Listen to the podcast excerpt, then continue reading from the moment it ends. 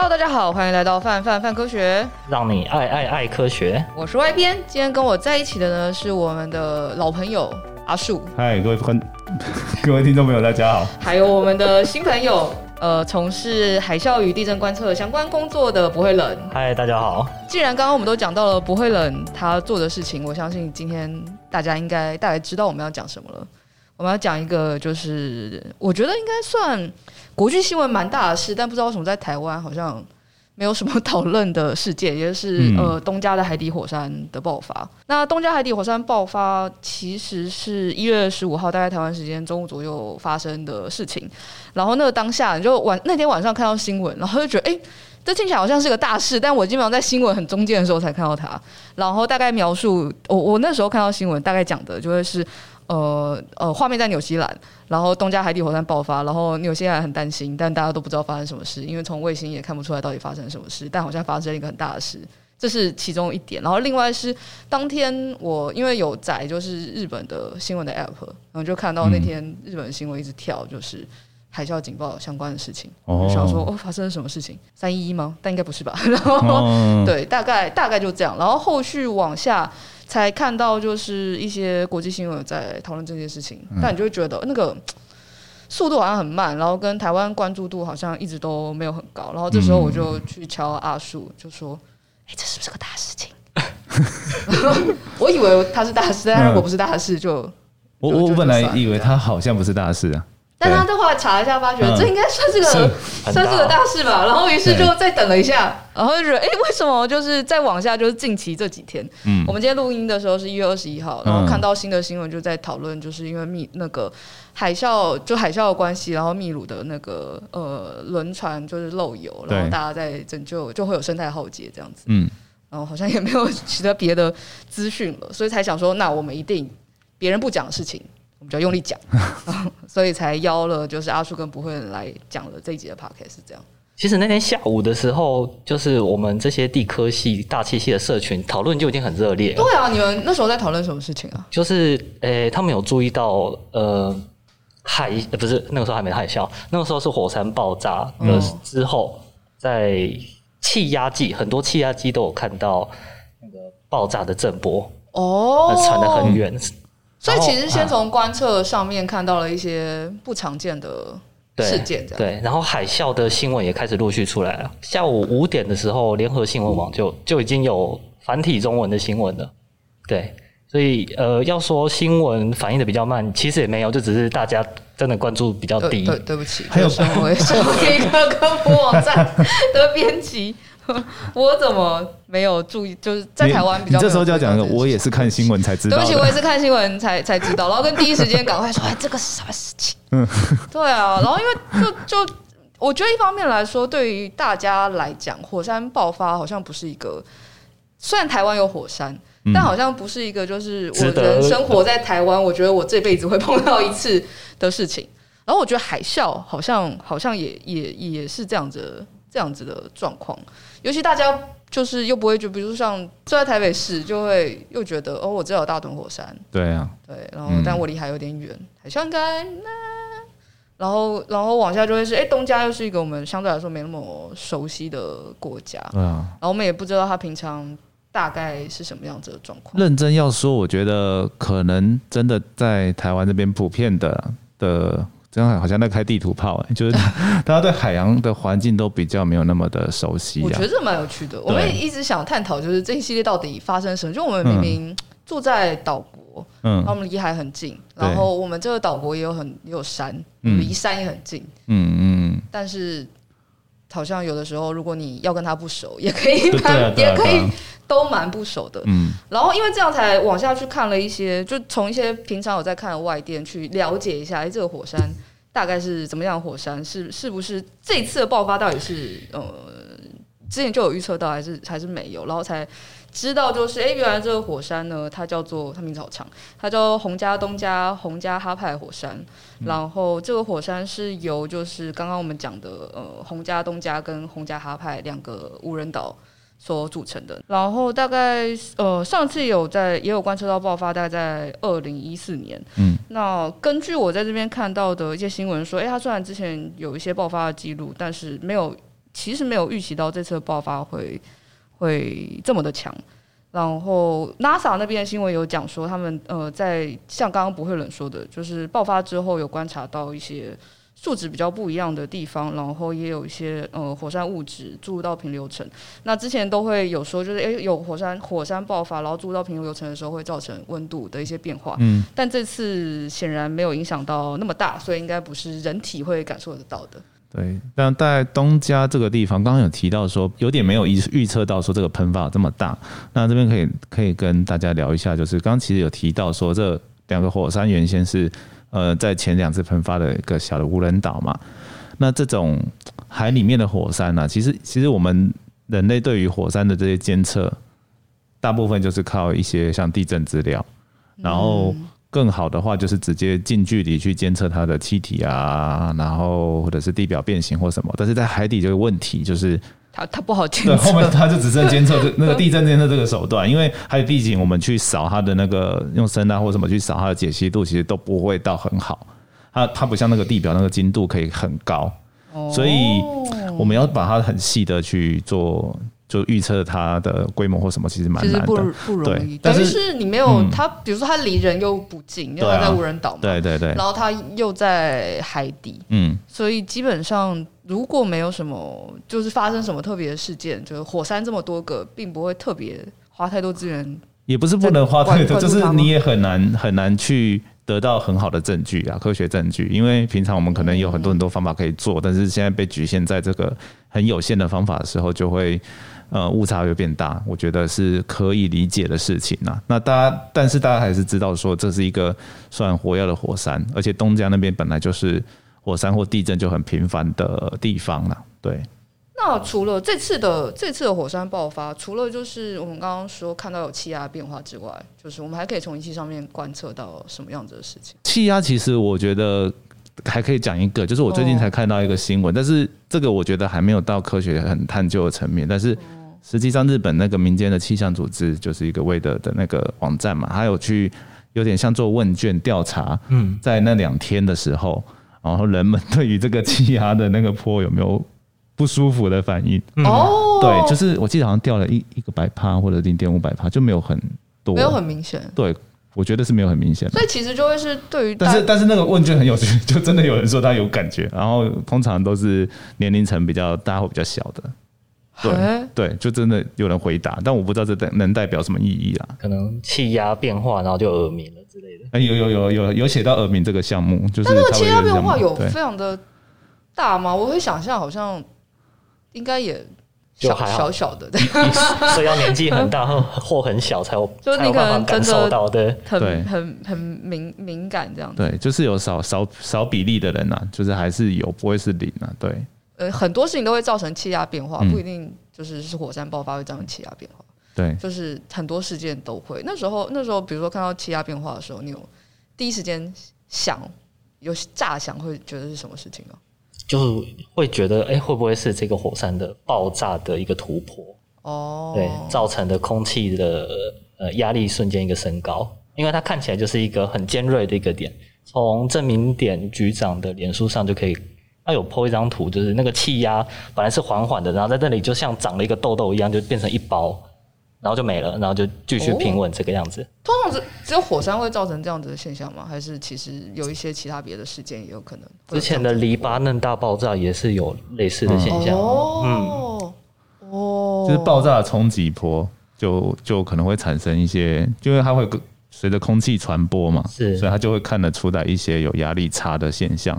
然后像。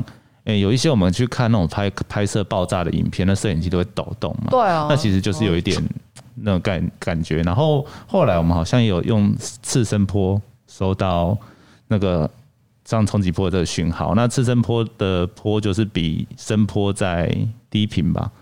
是低频吗？我不知道，我不确定。就就是 反正它跟超声波是反过来的啦，就是就是另外一个方向的那个，就是你可能漏那个人的耳朵是听不到的。但是它是跟声波一样的方式去传传递这个能量的。刚刚那个调查是调查哪些地方啊？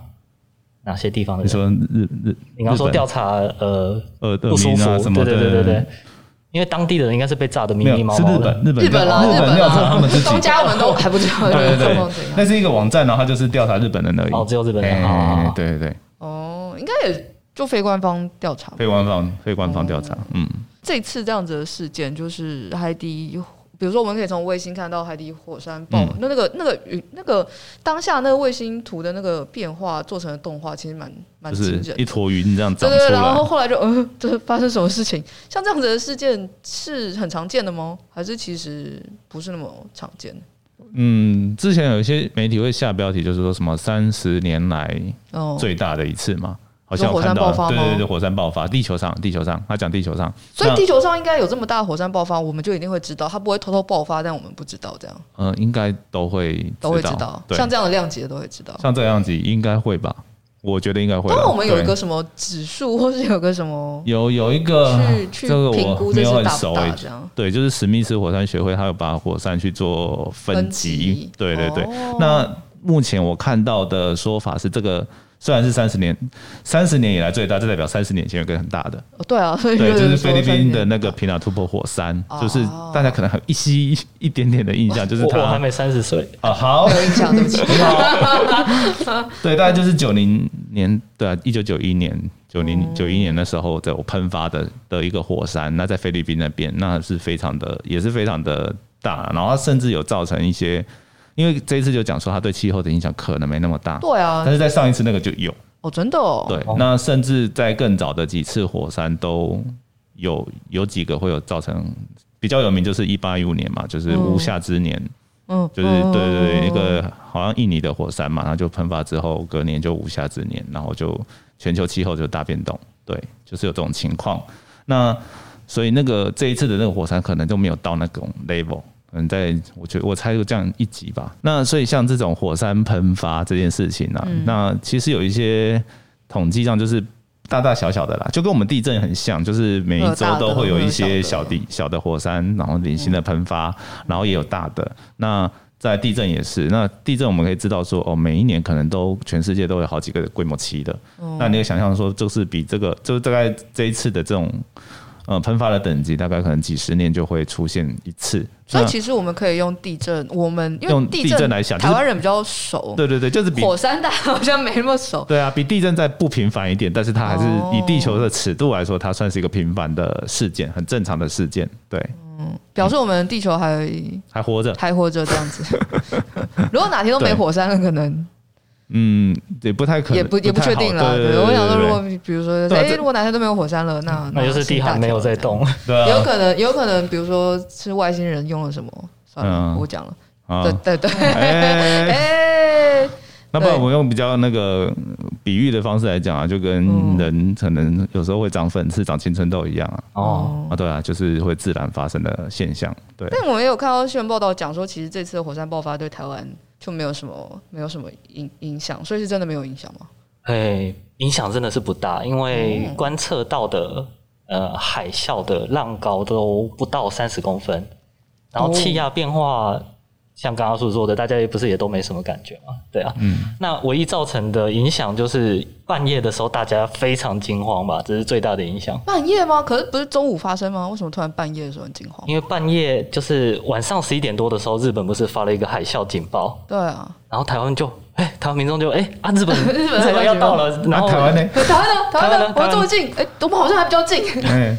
然后日本的海啸警报又预估说，到达他们那边会有三公尺高哦。那台湾民众就搞什么东西三公尺？那我们不是也会差不多吗？我们那么近，我们是邻居哎、欸，对。嗯、然后就非常的恐慌，然后有非常多的讨论。从那个时候开始，大家开始注意到有东加火山爆发这件事情。哦，对，这边补充一下，其实台湾就是近代这边这这些这几年，其实都没有看过这么大的海啸记录。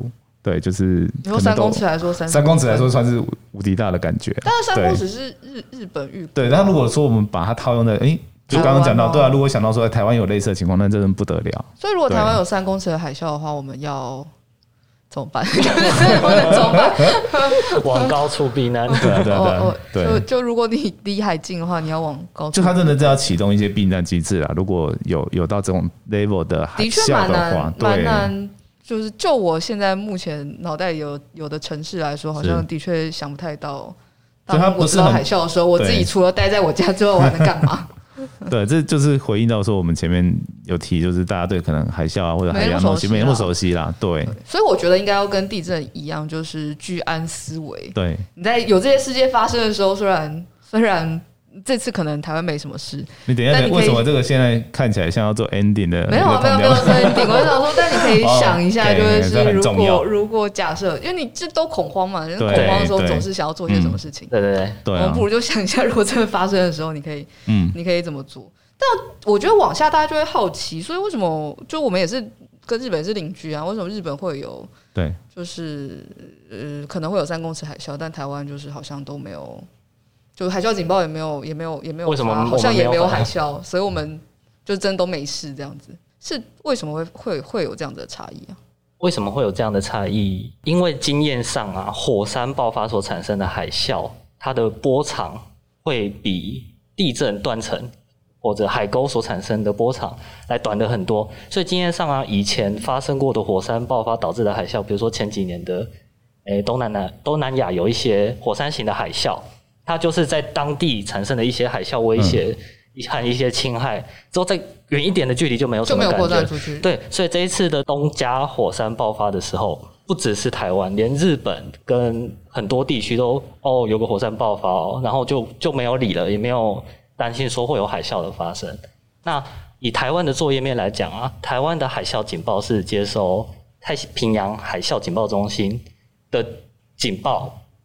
台湾才会发海啸警报，哦，因为因为我们的作业面就是我们先测到地震，嗯，我们知道有一个来源之后，我们才能有办法做警报嘛。嗯，但是在这么远的地方，我们没有，我们在那里没有设备，嗯哼，对，那我们要怎么知道这个资讯，就要靠人家给。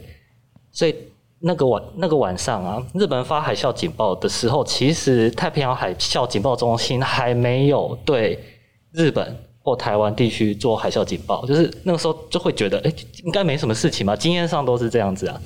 所以晚上的时候，日本做了海啸警报的时候，大家非常惊慌。为什么日本会做出这样子的预估？为什么会这么大？其实我们也难以置信，说怎么会这样。所以后来其实日本那边也没有实际上有三公尺海啸啊。实际上也都没有到那么高，但是有很多一点多公尺的海啸抵达。哦哦，一点多就是。就是比预期的再小一些，对，嗯，所以其实其实是，呃，本来火山爆发造成的呃海啸就跟地震是不一样的，它相对来说波长比较比较短，这样比较小，所以本来它影响的幅度也没有到，应该说波长比较小，它也比较容易去衰减吧。对。对，衰减的等等等会比较快。啊，但是如果是那种海沟型那种波长很大很大的那种海啸的话，它就不太会衰减，所以通常都会都会，比如说像之前日本三一会传到智利那么远嘛，那所以在这次像东加这个地的火山发生的时候，一般普遍的认知会觉得，嗯，应该还好，对，实际上其实会有这个认知，实际上其实也还会这样习惯。吧，对。哎，对，实际上实际上也还好，对，也没有说就是我突然觉得还好，然后就后来对，所以就比较疑惑，就是警日本的警报发出来的时候，就是违反了我们的经验，然后就搞什么？现在现在是什么情况？对对对对对。所以其实是通常海啸警报比较会注意的，会是地震造成的海啸。对，哦，所以是透过什么样的方式去知道？就是因为因为我们现在大概。就还没有办法很好的预测有地震嘛？对对对。那当地震发生的时候，就是海啸警报是透过什么样子的方式去去做发布的？呃，中央气象局的海啸发布作业是这样，就是太平洋海啸警报中心、哦、或者美国地质调查所，他们有很广的地震仪观测网。那他们有侦测到大型的地震的时候，嗯，会在他们会发布。警报，警讯，或者将地震的资讯上传到他们的一个公开的网站，嗯、然后气象局再根据这些资讯去做模拟或者评估，说，哎、欸，那这样子到台湾现地会发生什么？对对对，浪高会多高？我们需不需要做警戒？这样子。但是那一次就东加的火山，太平洋海啸警报中心，嗯，它评估的规模是一耶，规模一超级小，然后很小是不是？然后美国地质调查所也没有把海把地震的资讯上传上去，所以变成在作业上，这是一个没有办法评估的海啸。哦哦，一方面来说是因为没有潜力，另外另外一方面来说也是它其实造成的影响就真的没有对啊这么大。那我觉得这比较有趣的反而会是大家的反应，就就我们刚刚前头讲说，就是哎，大家对这次的火山爆发好像没有什么，嗯、没有什么。没有什么气象报，也没有什么报道或没有什么反应。但这样，如果从不会冷刚刚讲到那时间时间序来看，嗯，反而会是，呃，我们看到日本发布了海啸警报之后，大家的反应其实还蛮大的。对，就回头看到海啸才会回头想到那个火山的 的的的概念嘛。哦，这个，对，嗯，这个蛮这个蛮有趣的。所以其实，在大家恐慌那个当下。应该可以让大家做的事情是，所以其实一般人也可以上，就是太平洋海啸警报中心跟美国地质调查所去看看资料吗？可以，可以，都可以看得到。哎，他对哪些国家发布了警报？嗯、哪些国家预估的波高是多少？然后哪些国家几几小时之后会接收到呃海啸？但是这一次啊，太平洋海啸警报中心在我们过了，就是已经十六号凌晨台湾时间十六号凌晨四点了。才对台湾发布说，哎、你们可能会遭遇遭遇海啸哦。为什么？所以到底我们会？所以他们在那个时凌晨四点的时候告诉我们会遭遇海啸。那个时候我们的海啸早就过了。所以海啸不就对啊？对啊。对。所以这次的情况很奇怪。所以实际上我们到底有有吗？就是小小的，不到三十三有有有，但是但是也算是有。所以可以看到中央气象局的官网在凌晨一点多的时候有发一个海啸消息说，说所以他们有在持续。监测，诶、欸，他们买的那个海啸浮标和海啸的海底压力计，然后都没有看到什么异常或者非常明显的讯号，所以他们就也没有对民众发避难或者海啸警报的的必要了。这样子，所以所谓的虽虽然有海啸，但是幅度很，我就应该要回过头来，我们再往前推一点点。所以在台湾，就是呃，在台湾会经历到的海啸的定义。是什么？海啸它的定义，海啸一般被认知就是它是水波的一种，哦、那它是周期很长的水波，常见产生的原因就是我们熟知的，因为地震断层或者海沟产生错动，然后造成大范围的地表形变，然后因为地表形变会让海水有大范围的扰动，然后就会造成一个波长很长的波，然后可以侵袭的很深。然后就会是海啸这样子。对对对，那海啸它的定义是在一个非常长周期或者波长很长的这种物理条件下，它才可以叫做海啸。如果是浪高很高，比如说五五六公尺，嗯，但是它波长很短。那那个就是什么疯狗浪哦，所以意思是指说，如果它只有很高的浪，然后砰打到陆地上，那个就结束了，那个就不叫海啸，就不能叫海啸。但是如果它周期很长，就是它上来之后，它还有在下一个周期，在下一个周期，它的周期很长的，应该说它是会有一坨一坨水就啪这样过来吧。所以是，所以它不是就是胖胖，而是对。哦，对对对，的这种感觉。就应该是这样吧？不是吗？呃，波长很长的意思就是说，比如说海啸的波长可能有几十公里嘛，嗯，那它的意思就是你在波谷的地方，你看不到波峰，在波谷的地方看不到波峰，离太远了，它的波谷离波峰太远，所以看起来就是平的，海啸看起来是平的，哦，那它的侵袭是怎样？你会觉得像是淹水啊？怎么越淹越高？所以它会是这样子，海平面怎么越来越高？如果就是一个大浪降进来。所以如果就陆地来看，它跟我们想象，就你以为海啸是像浪这样子上来，对，嗯，但它其实不是浪，因为浪上来之后，浪就会下去，对。但是海啸的状况就会是水就一直灌进来，哎哎，不对不对不对，这样一直来这样，越来越高，越来越高，嗯嗯，然后然后没有没有要没有要消退的意思。的的机的状态被称之为哇，那我觉得跟大家想象的海啸。真的真的差蛮多，因为小海啸就会说哦，一头大浪啊打来了，然后东西都被冲走。它比较像是永无止境的涨潮哦，而且这个速度比较快，听起来真的，真的蛮恐怖的。对，那想象就是大家的确对于地震比较熟，对海啸真的蛮不熟的。那台湾的海啸，就是台湾经历的海啸算是多的吗？就台湾常常会会碰到海啸吗？我觉得应该算少很多吧。对啊。因因为至少我们有生之年都还没有听过什么海啸的大海啸的记录。然后看呃历史文献，我觉得也真的要确定的，我也不知道。就是我大家都我平常都去跟大家在讲一些海啸的事情，都会讲一八六七年，对，十二月十八号的那个海啸。就是在基隆那边，然后可是那个成因就又又不是很确定。我记得好像是在说一些地震还是断层造成的近地的啦。然后它文献啦，就是因为那时候没有什么呃地震仪器啊或什么科学的那种观测啦，大家都是从文献看到说有什么金包里，就是现在金山那边啊，然后基隆那一带有一些水。他描述当然不是写海啸，他就写说超级大水淹啊什么什么。我觉得听起来跟刚刚不会冷的描述，对对对，就是有有点像。对，就大概是这一种情况。那后来之后就就其实并没有太大的一些文献记录。那这样就会好奇，就是如果台湾海啸没有那么多，为什么要做海啸的监测？因为虽然。那个已经确认的海啸文献不多，但是未经确认的海啸记录其实不少。比如说在屏东或台东那边的庙志，就是庙里面的文献有很多做大水，然后惩罚那些不孝子的一些 神话传说。对，那他的描述经过呃海啸学家的解释，就是哇，这个根本就是海啸吧？对，但是在当地的县志，志就是那个。记录的那个字也也没有相关的记录啦，所以也不确定那个到底是真的还是假的，是虚构的还是嗯是神话？对，但是我们都有看过斯卡罗嘛，就是嗯呃民当地的民众如果发生一些什么事情，其实官员是不太管的。就是如果有个地方发生 像斯卡罗发生一个大规模的屠杀事件，哎，他们也是后知后觉啊。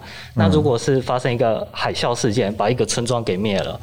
那官员们会知道吗？我是存疑哦，也是有可能，所以可能要真的要去多多的去考察一些，因为其实民间的记录。台湾对，刚刚有讲到说台湾就是比较特别的状况，就是在比较早期，就是台湾是比较有历史记录是比较晚近的嘛。那前面有一大串的史前时代啊，或什么。那如果它的就是海啸有一些频率哦，可能是会固定发生的。那我们不确定我们现在位在那个周期的哪个点。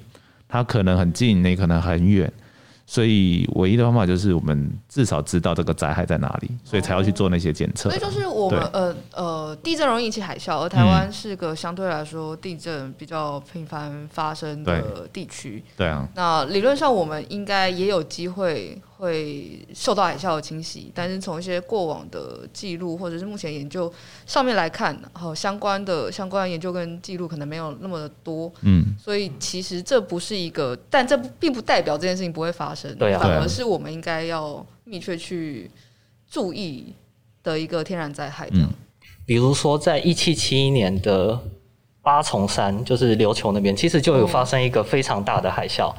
在呃当地有造成八十公尺的，八十公尺已经没有办法想象八十公尺是什么概念。那个，但是有可能是夸大了，因为毕竟越古代的文献越容易夸大。哦，八十公尺，而且它不是八十公尺的。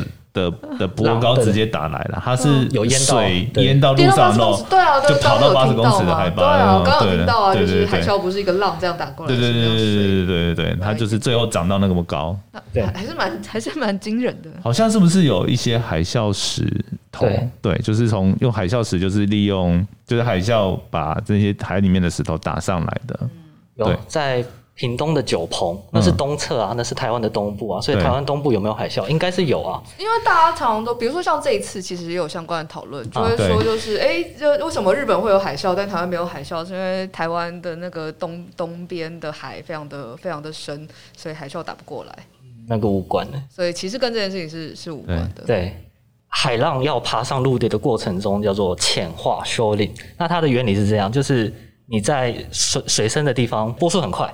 嗯，那你到水深比较浅的地方，你波速会变慢，那这样子变成波长的急速缩短，你的水没地方跑，嗯，就要往上跑。这个就是呃，地科课本常讲的海啸的能量的累积或者浪高的累积。嗯，对，所以有一个说法是这样：台湾的东部水深很深，所以浪高不高，这是对的。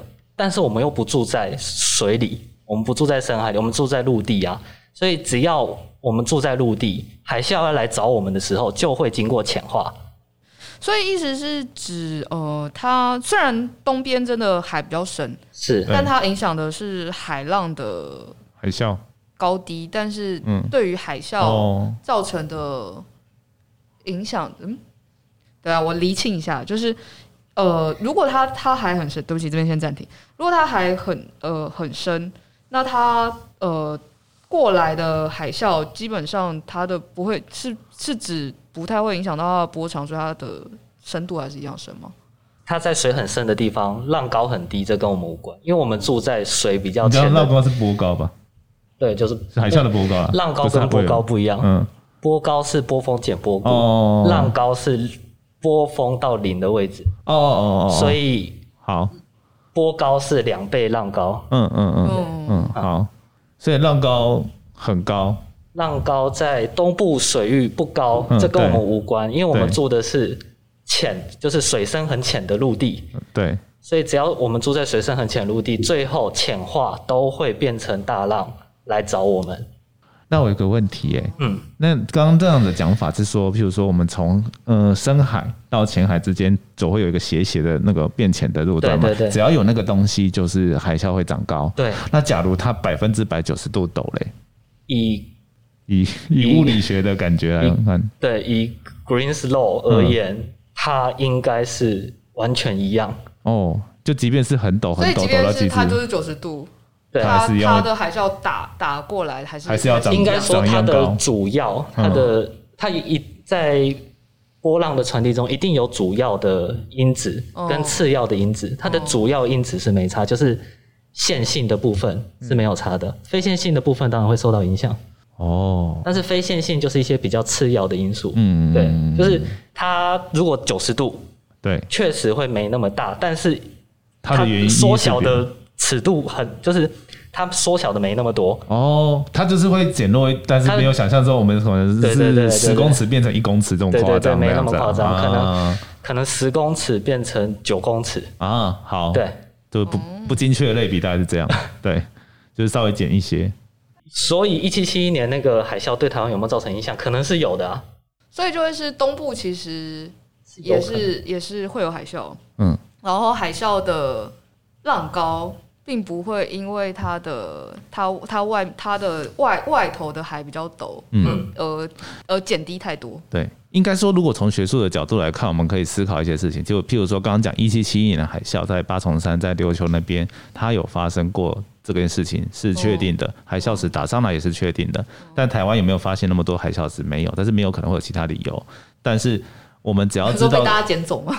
不不确定的不确定的原因啊，因为其实海啸石。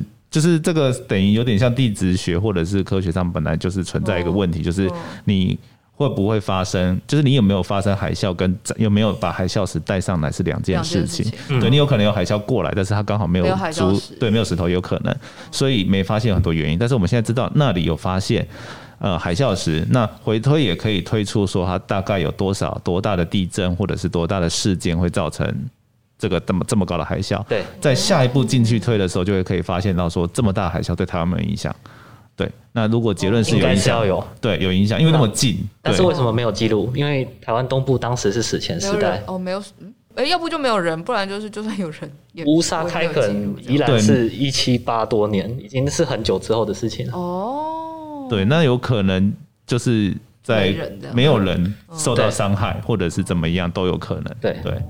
或者是有人就整个家族不见，他要用口耳相传下去也不可能，就灭村，就灭村的，就不可能。总之就是没没有没有没有没有办法记录了。呃，总之造成什么样子的，实际上当初没有文献，没有文献可以让我们知道那时候发生了什么事情。对对。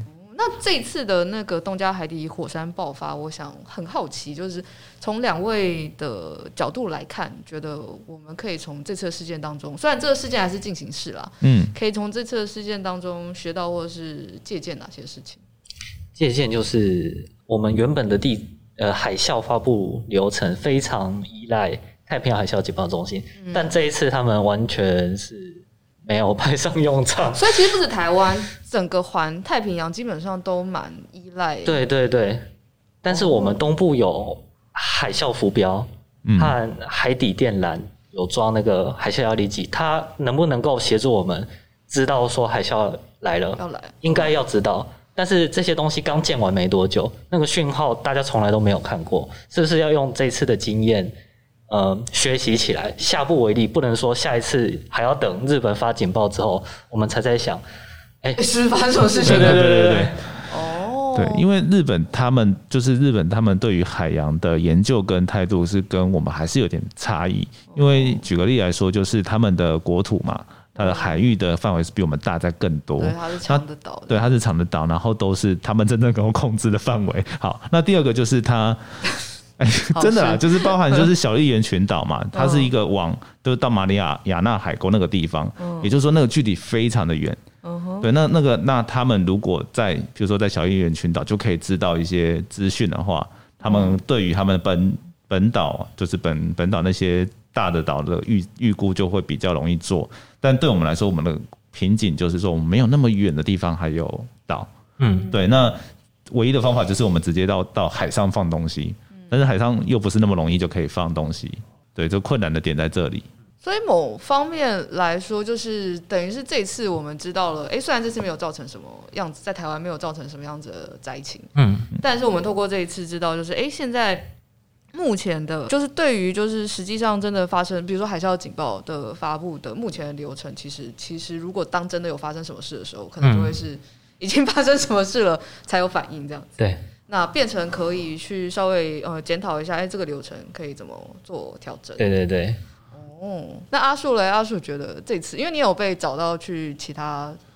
节目去上节目嘛？嗯，我也很好奇，就是比如说各个节目他们在对于这次的事件在意什么事情？其实大部分的节目，大部分的媒体会在意就是台湾这件事情跟台湾有没有办法做连结，有没有办法有关系，然后就可以发现到，真的大家对于火山跟海啸这件事情都都相当陌生。对啊，对，那所以很多的时候，有时候会被被把话题就带到了地震。的方面去，哦，但这这点虽然我本身都是做地震科普传播嘛，但是我觉得，呃，我还是要平衡一下，就说其实海啸的这个台湾是还有很多需要在努力的地方，比如说刚刚讲到的发布的一些流程，那把它在推演之后，就是你我们现在如果以后有发好的发布流程，然后也可以及时的都提出警报，那接下来应变要怎么办呢？其实。哦，对啊，也是一个问题，就是你就算知道了，我们的警报就算就算在这之前来了，对，响了怎么办？民众知道要做什么吗？因为海海啸跟地震很不一样啊，海啸你通如果我们有真的有预预先的警报，它通常都可能有几几十几分钟到几十分钟，相对来说应该要有一点时间去做警报。那你如何让海边的人去听到？因为有些人可能不一定会带着手机，就收不到国家警报或什么的。如何把？所以国家警报现在海啸有在有有哦，对，但是不不是大家都会这样，而且不是会有感受到。那像日本，我们常常看到他们都会有一些像广播器嘛，或什么的，然后或者是渔渔业方面，可能可以透过无线电去告诉这些近岸的渔船，或者是还在港口里的的一些渔民，好准备的人，让。给他们做一些防范，我觉得这是非常，我觉得是非常重要要建置的一个系统。虽然我们不一定会用到，但是在呃灾害预防上，我觉得应该有一些是有了，因为至少台湾会经历一些台风嘛。对，如何把这个两个东西连接起来，我觉得是蛮重要的事情。然后再来就是民众可能真的对海啸的这个事情很陌生，所以我在那些节目都会特别讲说，你看到海水退很远啊，或者是你长得很涨潮长得很奇怪，就真的要跑。逃离海边就是逃高速，我觉得大家那那对，这这就牵 牵扯到一个问题，大家对大家蛮难的原因是因为你不知道什么叫正常状态，没错，所以你就不知道什么叫异常状态，所以真的是真的是多去海边玩吗？真的，我真的是鼓励大家会可以去，时不时去听海吗？对啊，因为像我最近在写跟海洋有关的科普的的一些东西的时候，我就发现到说，哦，我们的资料不多，就是我可以收集的中文资料不多，要从国外去找。那再来就是，嗯。大家对于这个熟悉不多，我要谈的议题就会非常多，可能大家就是不知道哪哪里安全嘛，也不知道自己落海之后该怎么处理的，很多事情都是在学校不会教的。嗯，那这些事情就可能，我觉得是长期需要去做教育的点呐。对，就从这件事情，我觉得可以慢慢给大家借这个机会，有机会就跟大家谈。如果是我，我会做这件事情。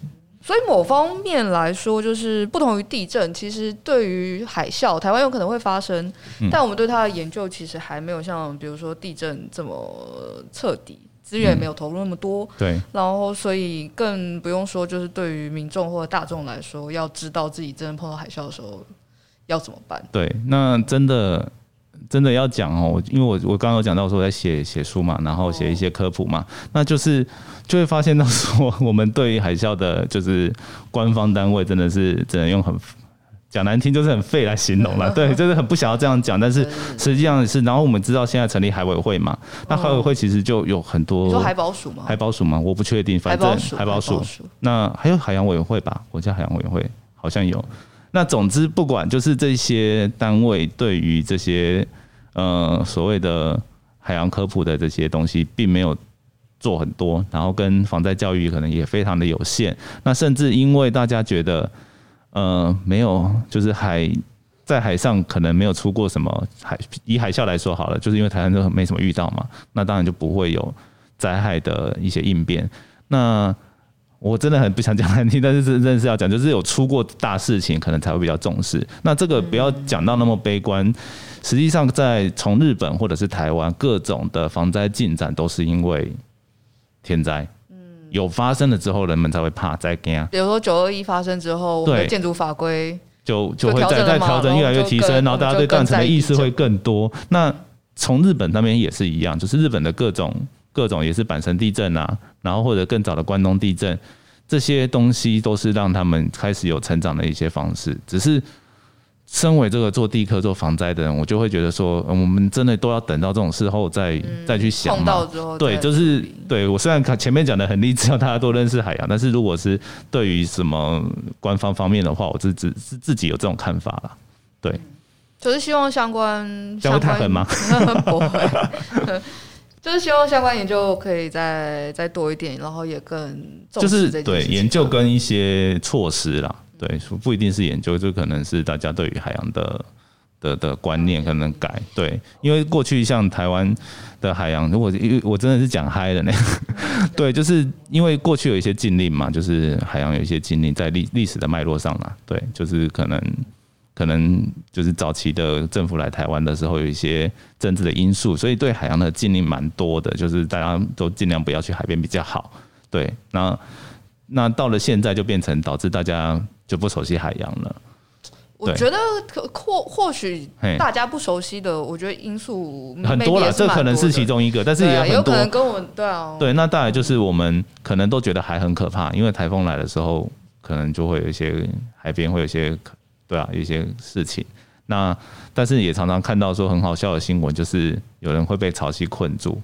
那有时候这件事情会变不好笑，就是因为他可能会出人命。对啊，那这个事情就是非常大。那连基本的潮汐如果都，我刚刚讲到了，你要认出那个海啸的话，那你其实连基本的潮汐你大概都要知道。你要知道说大概几个小时它慢慢涨上来是正常的，对，然后涨到哪里是正常的，再更长就可能就不对啦。对啊，就是至少要知道到那种程度。然后你也会查查一下潮高嘛，比如说你去海边玩的时候，我去知道说哦，现在正在退潮的时候，所以海水反过来涨上来就一定不对。假如真的能够做到意识到这样，我觉得才有办法全民的去理解这个东西啊。我要补充一点，嘿，刚刚讲到退潮，嗯，海啸来之前一定会退潮吗？这是不一定的。哎，这是个迷失，这也是个迷思，就是海啸来之前一定。会有大退潮，很多人会有这种说法，但就是还要退到很遥远才会上，才会来一个大的，其实不见得，不是这样，其实不见得。所以民众不要想说，哎，我没有看到大退潮啊，待会不会有海啸，不要有这种想法，拜托，收到海啸警报，请赶快去避难。对，这个迷失也是可能来自于过去曾经有这样的事件，然后他们就觉得说一定会发生这件事件，但是这是不是必然？因为它就是有两种情况，也跟不熟悉有关系啦。我觉得刚刚讲很好，就是其实我们连。它的常态是什么样子都不知道的话，更不用说当他离群的时候会是会是会是怎样。嗯，那那我觉得这当然各方面大家都要一起努力啦，包含我们希望有更多资源研究研究更多，越来有一些呃优秀的人愿意投入到这个里面去做做研究。对，然后对于大众端来说也会是，哎，我们竟然都在岛国。我们要对海跟山跟我们周遭其实是要其实是要更更熟悉的。嗯嗯嗯。然后我觉得那也是我们可以一起努力的地方了。所以请大家多追踪不会冷，以及 阿树还有正式的。阿树的地球故事书跟正式那些你想知道的正式，没错，他们的他的粉丝页都有点太强了，没关系。然后还有地球科科学 podcast，我都会取这种很中二的名字。科科学 podcast，然后也欢迎追踪泛科学，呃，欢迎追踪泛科学这样。对，大家都要追踪。就我们努力让这个，我觉得有的时候就会这样，就是当没有人谈，好像他就不重要，或者他就。没有发生，但其实是没有人在这里去把这些东西记录下来，这样。对。那既然我们都知道这件事情重要了，那就希望两位之后可以多写一些文章投稿过来。哎，好，好，好，好，好。好，那很开心这次就是有这个机会可以聊，我觉得相对来说比较复杂一点议题。然后我们从国际新闻带到了台湾的呃海啸警报跟可能的呃目前在推动相关教育的一些困境。嗯。那希望就是未来状况会越变越好，这样子。好，好，好，我们期待。那我们这期节目就到这边结束了。那非常谢谢不会冷跟阿树。好，谢谢大家，谢谢大家，拜拜。就下次再见，拜拜，拜拜，拜拜。以上就是本集科科聊聊的节目内容，听得还不够尽兴吗？成为泛科学网站会员，除了文章看到饱，还能追踪作者、留言评论、光点鼓励，同时获得好玩的知识成就、升等练功。快一起加入泛科学，轻松玩科学吧！